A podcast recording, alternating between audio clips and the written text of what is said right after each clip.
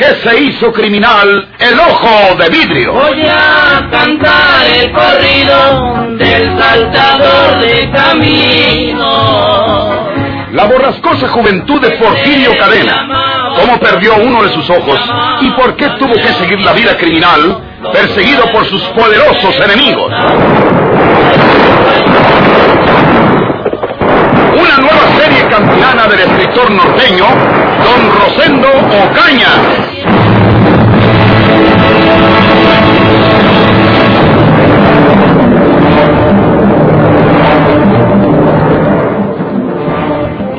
Si retrocedemos un poco en la hilación de estos sucesos, nos encontramos con algunos hechos que vale la pena conocer. María Inés había concluido por quedarse en la hermosa residencia de su parienta Juana Tobar, a quien el finado don Felipe le había legado una bonita fortuna. María Inés era como la consejera o ama de llaves de Juana Tobar.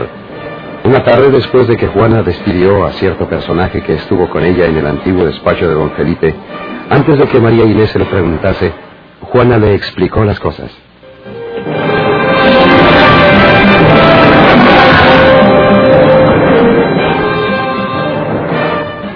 Es el licenciado Joaquín Lecea, notario público.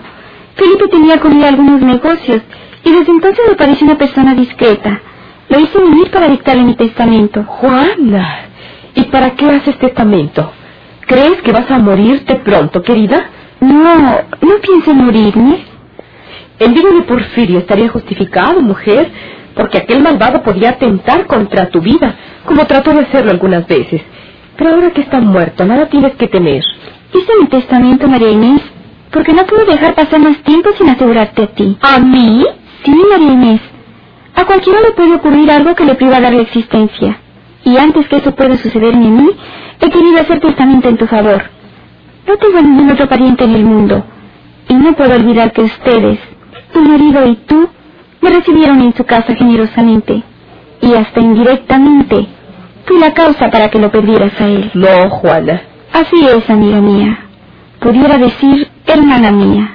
Porque te quiero como a una hermana. Juana. Si yo vivo muchos años, nada te faltará a mi lado. Y si muero antes que tú, todo lo que yo tengo será tuyo. No creo que lo hayas hecho bien, Juana. Siempre estará bien hecho lo que nos manda el corazón.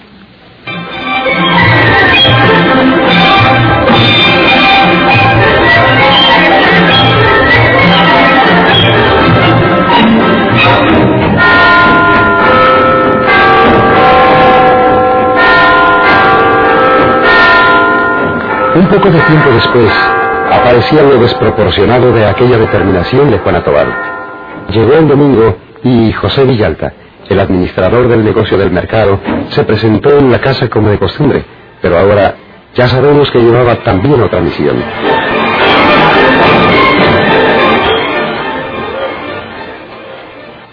Aconsejame, María Inés.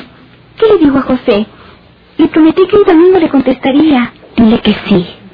Cásate con él, Juana. No, va a ser todo un trastorno. Tú serías la más perjudicada, porque si me casara tendría que modificar mi testamento. y- Va, eso no importa, Juana.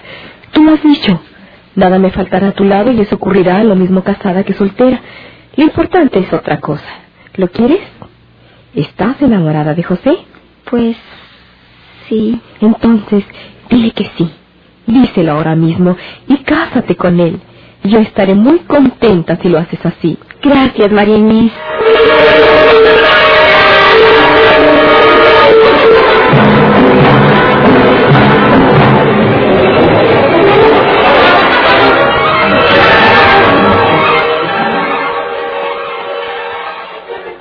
¿Qué estás diciendo tú, Roque?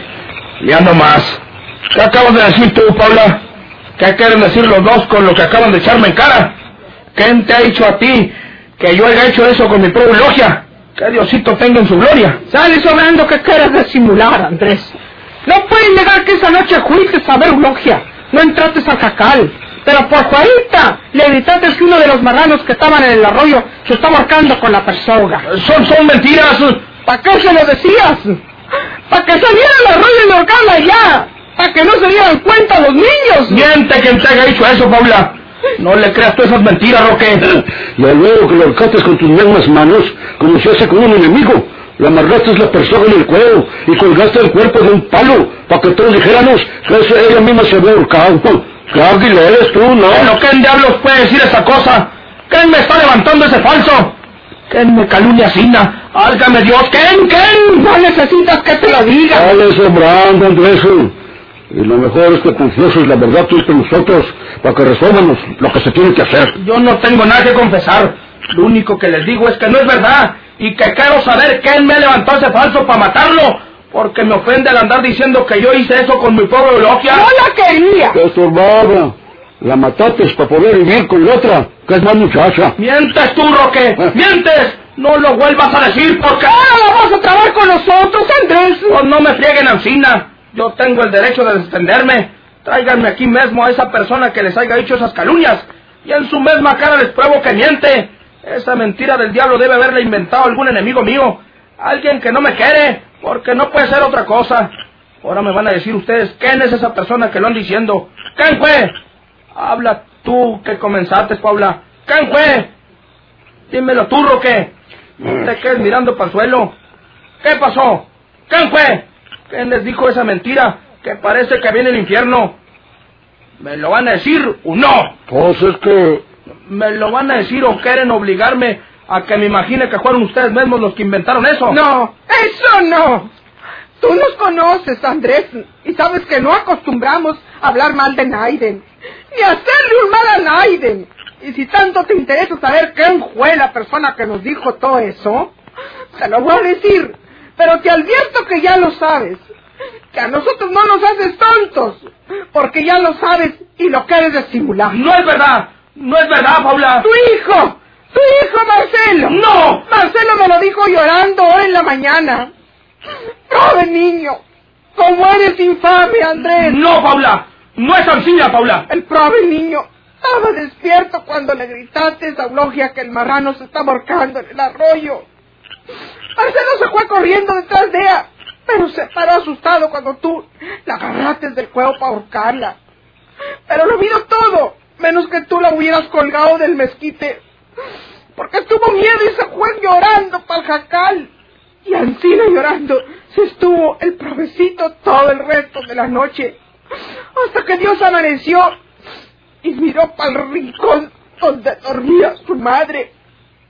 Y ya no la miró allí. Y al rato vino que la traían muerta de entre el monte. ¡Qué barbaridad! No comprenden ustedes lo que pasa, Paula. Ese niño debe estar mal de los nervios, con el mismo motivo de la muerte de su madre. Ese niño debe estar loco para que diga esas cosas que no pasaron, que son como una pesadilla. ¿No lo comprenden ustedes, Roque? El niño está bueno y sano, Andrés. Tú eres malo. Hace mucho tiempo que la tenías abandonada. Acuérdate que siendo casado, bien casado con ella, te casaste con la muchacha María Jesús Cadena. Lo ofendiste Sancina y la pobre Eulogia se aguantó como una mujer valiente.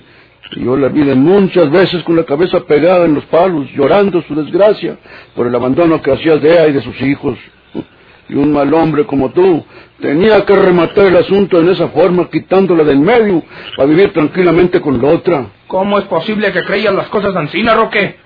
Ahorita mismo voy a traer a ese muchacho enfermo y delante de ustedes va a decir que no es Ancina, que lo soñaría él, que era una pesadilla, pero que no es la verdad. Ahorita mismo voy a jacal por Marcelo. Ahorita se los traigo. Oye, no necesitas ir, Andrés. El niño está aquí con nosotros. Entra, Marcelo. Entra, hijo mío. Ven a defender la memoria de tu madre.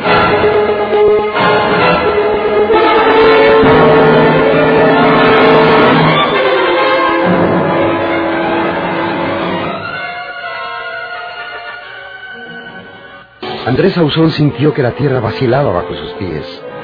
Con la violencia con que lo impulsaba a pensar su audacia inconcebible, había ideado ir por el niño al jacal donde cuidaba a sus hermanitos y amenazarlo para que se desmintiera ante sus tíos. Pero el niño estaba ahí. Ya no podía él advertirlo en lo más mínimo. ¿Qué iba a decir el chiquillo acusador? Recordaría que él le había ordenado que no le dijese a nadie. Se acobardaría frente a él. Marcelo era un niño que sabía discernir como una persona de más edad que la que él tenía. Era quizás el que más había querido a su madre. Tenía su alma dolorida desde que también había visto cómo trajeron el cadáver de su hermano Andresillo, Cubriéndose la cara con las manos, avanzó el pobre niño hasta el centro de la salita, cimbrándose su cuerpo con los estremecimientos del llanto incontenible.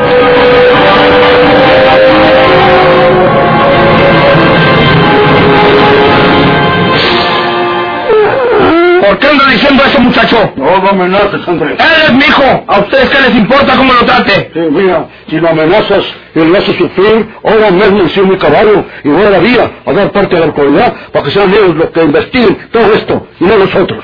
No tengas miedo, hijito mío. Tía Paula. Hijito Marcelo, tú no harás el mal que le haces a tu padre diciendo esas cosas como si fueran ciertas.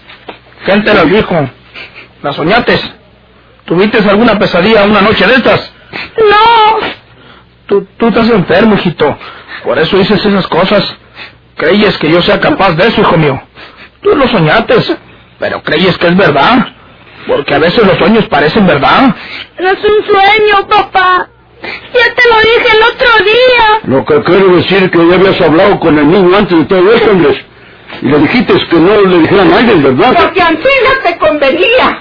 Ustedes no entienden las cosas, pero yo les voy a demostrar que ese niño está malo. ¿Quién sabe si por ahí me lo hayan embrujado?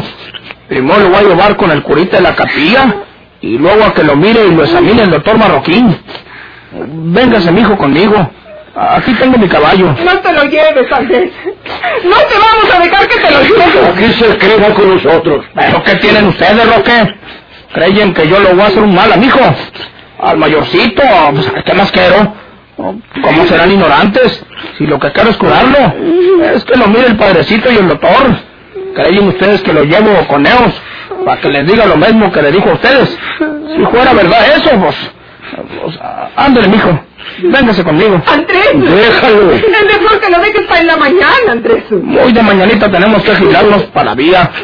Esta noche dormirá con nosotros Anca María Jesús, que será como una segunda madre para él. Déjame traerle su chamarrita. La noche está fría. Andrés, con tu vida me respondes de la vida de esta criatura.